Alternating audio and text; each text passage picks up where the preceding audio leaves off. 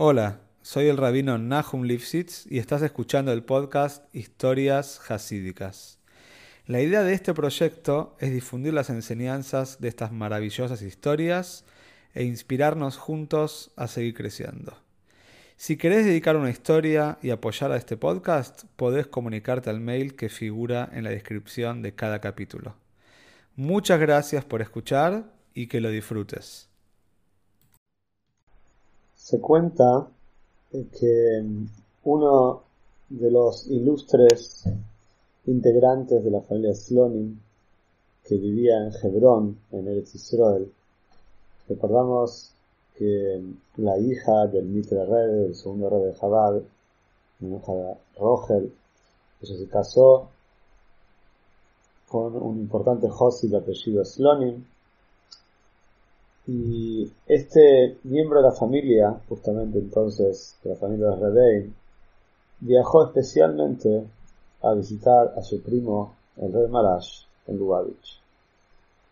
Como parte de su visita, tuvo un viaje especial, generalmente los Rebein atendían a los familiares con una cierta simpatía especial, con un giro, un acercamiento fuera de lo común. Y después de hablar algunas cuestiones familiares y de responder a las preguntas que Rebel hacía sobre la vida en Eretz Israel, de repente este primo de Rebbe Marash le hace una pregunta al Rebbe. Le pregunta lo siguiente. Se leí en un Sefer, en alguna parte, que en Eretz Israel hay Udim con grandes mechones. Entonces, le sigue diciendo el familiar al revés, yo estoy familiarizado con los Yudim que viven ahí y no veo que haya personas con millones más elevadas que las personas que viven, por ejemplo, acá en Rusia o en otro lugar del mundo. No veo que haya almas tan elevadas en el Israel más que en otro lado. Al escuchar su pregunta, el Rebe le respondió con una nueva pregunta. Y dijo, ¿realmente vos entendés de Neshomes, entendés de almas, como para poder decir que acá hay las mismas Neshomes, las mismas almas que en el Israel? Y el rey le dijo, vení, te quiero contar una historia que escuché de mi papá, el Tzemach Tzedek, y de esta historia vas a poder entender un poquito la fuerza y el poder de un Yehudi simple en Eretz Israel. Y el rey empezó a relatar la siguiente historia. En un pequeño pueblo, en las afueras de Jerusalén, vivía un posheteri, un simple. Era una persona iletrada, no solamente casi analfabeta, carecía de la educación más mínima. El significado de las palabras en el Daven, en el rezo, estaban más allá de toda su capacidad, y ni siquiera sabía qué Daven tenía que hacer cada día, qué rezos tenía que rezar cada día.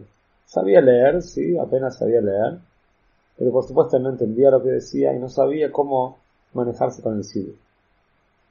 Este hombre, de simple, se ganaba la vida vendiendo frutas y verduras frescas en Jerusalén una vez a la semana. Y cada vez que terminaba con su trabajo, se dirigía a la casa del rabino y recibía las instrucciones para la semana. Como este hombre no sabía eh, ningún tipo de leyes y alajot y, y, y el en el rezo, etc., entonces el rabino, con mucha paciencia, escribía una lista detallada de todos los acontecimientos de la semana, de todos los rezos extras, si había algún rezo extra que había que hacerse en esa semana, y le entregaba esta, lista a este yudí simple.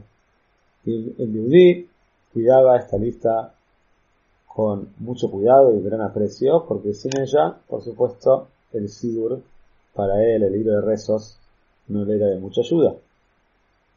Pero pasó lo siguiente, una vez, una semana, en su visita regular a Jerusalén, se sorprendió al descubrir que todas las tiendas, todos los negocios de la ciudad estaban cerrados.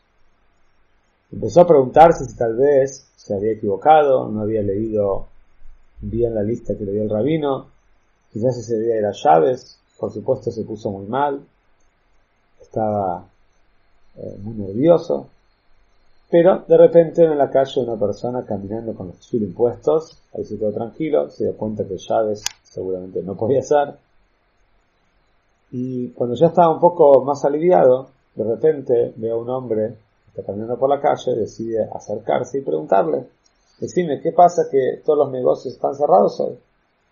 El hombre, que estaba un poco apurado, le dijo, mira, hoy es un día de ayuno, y siguió caminando. Este hombre, este pollo este hombre simple, por supuesto toda su ignorancia le molestaba, y no entendía qué había pasado. Él había visto bien el papel que había dado el rabino, pero en el papel, en esta lista, no había ninguna indicación de un tainis, de un ayuno esa semana. Empezó a pensar y se dio cuenta que seguramente entonces había cometido dos errores muy grandes ese día. No había hecho los rezos correspondientes para el día de ayuno y aparte había comido durante todo el día. Totalmente conmocionado fue a buscar al rabino y le gritó, Rabino, rabino, ¿qué me hiciste? ¿Por qué hiciste esto?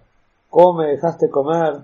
¿Cómo me dejaste equivocarme con los rezos en un día de ayuno como hoy? Entonces el rabino dijo, decime cómo, qué pasó, por qué estás tan dolido? Y Eudi le empezó a contar, dice, hoy es un día de ayuno y no lo tengo marcado en la lista que vos me hiciste y ahora comí y no recé como te he rezado. El rabino sonrió, lo tranquilizó y le dijo, mira, hoy es un día de ayuno solamente para los habitantes de Jerusalén, debido a la falta de lluvia. Como vos no vivís acá de manera fija en Jerusalén, vos no debes ayunar. Entonces, este Yehudi, este judío que no, entendía muy bien toda esta cuestión de ayunar para pedir por lluvia, Dice, pero ¿cómo, rabino? ¿Qué es esto que ustedes no comen, ayunan por, la lluvia? ¿Piden lluvia? ¿Ayunando? El rabino le explicó, dice, sí, cuando no llueve por un periodo prolongado de tiempo, hasta, tal punto de que ya está, la vida se empezó a complicar y amenaza los campos y la propia vida de las personas, los Jajomim establecieron, los sabios establecieron ¿sí? días particulares en los cuales los Yehudim tienen que ayunar y suplicar a Shem ¿sí? por la piedad celestial. Pero este, este hombre simple todavía no entendía el concepto y no entendía por qué la gente realmente tenía que ayunar por la lluvia. El rabino entonces le preguntó, dice, pero decime, ¿qué sugerís hacer en un caso así? ¿Qué se te ocurre? ¿Qué haces vos? Y pensó por un momento y le dijo, bueno, cuando mis campos tienen necesidad de lluvia, me quedo afuera y le digo a mirando al cielo, Tati, padre, necesito lluvia. Y luego, después de unos minutos, comienza a llover. Al escuchar esta emune tremenda, esta fe simple, el rabino le sugirió que él también, que pruebe, hacer lo mismo acá en Jerusalén. Entonces el aldeano salió al patio, giró sus ojos al cielo y exclamó, Tati, ¿puede ser que tus hijos en esta santa ciudad de Jerusalén estén con hambre, no tengan lluvia? ¿Acaso no te das cuenta que por favor necesitan de la lluvia de manera inmediata? Cuando las palabras tan, pero tan íntegras y tan sinceras, salieron de su boca, los cielos abrieron y empezó a llover. Terminando la historia, el rey Marash le dijo entonces a su primo que venía de Hebron, dijo, entonces realmente sabés diferenciar, entendés sobre Neshomes, entendés sobre almas. Y esto, por supuesto, es una historia muy importante que nos enseña a no juzgar a las personas. Nosotros solamente vemos una parte parcial de lo que es cada uno, pero cada Yehudi tiene un Neshome, un alma especial, cada persona tiene un alma especial y una misión para la cual bajó al mundo, y esto es muy pero muy preciado para yo.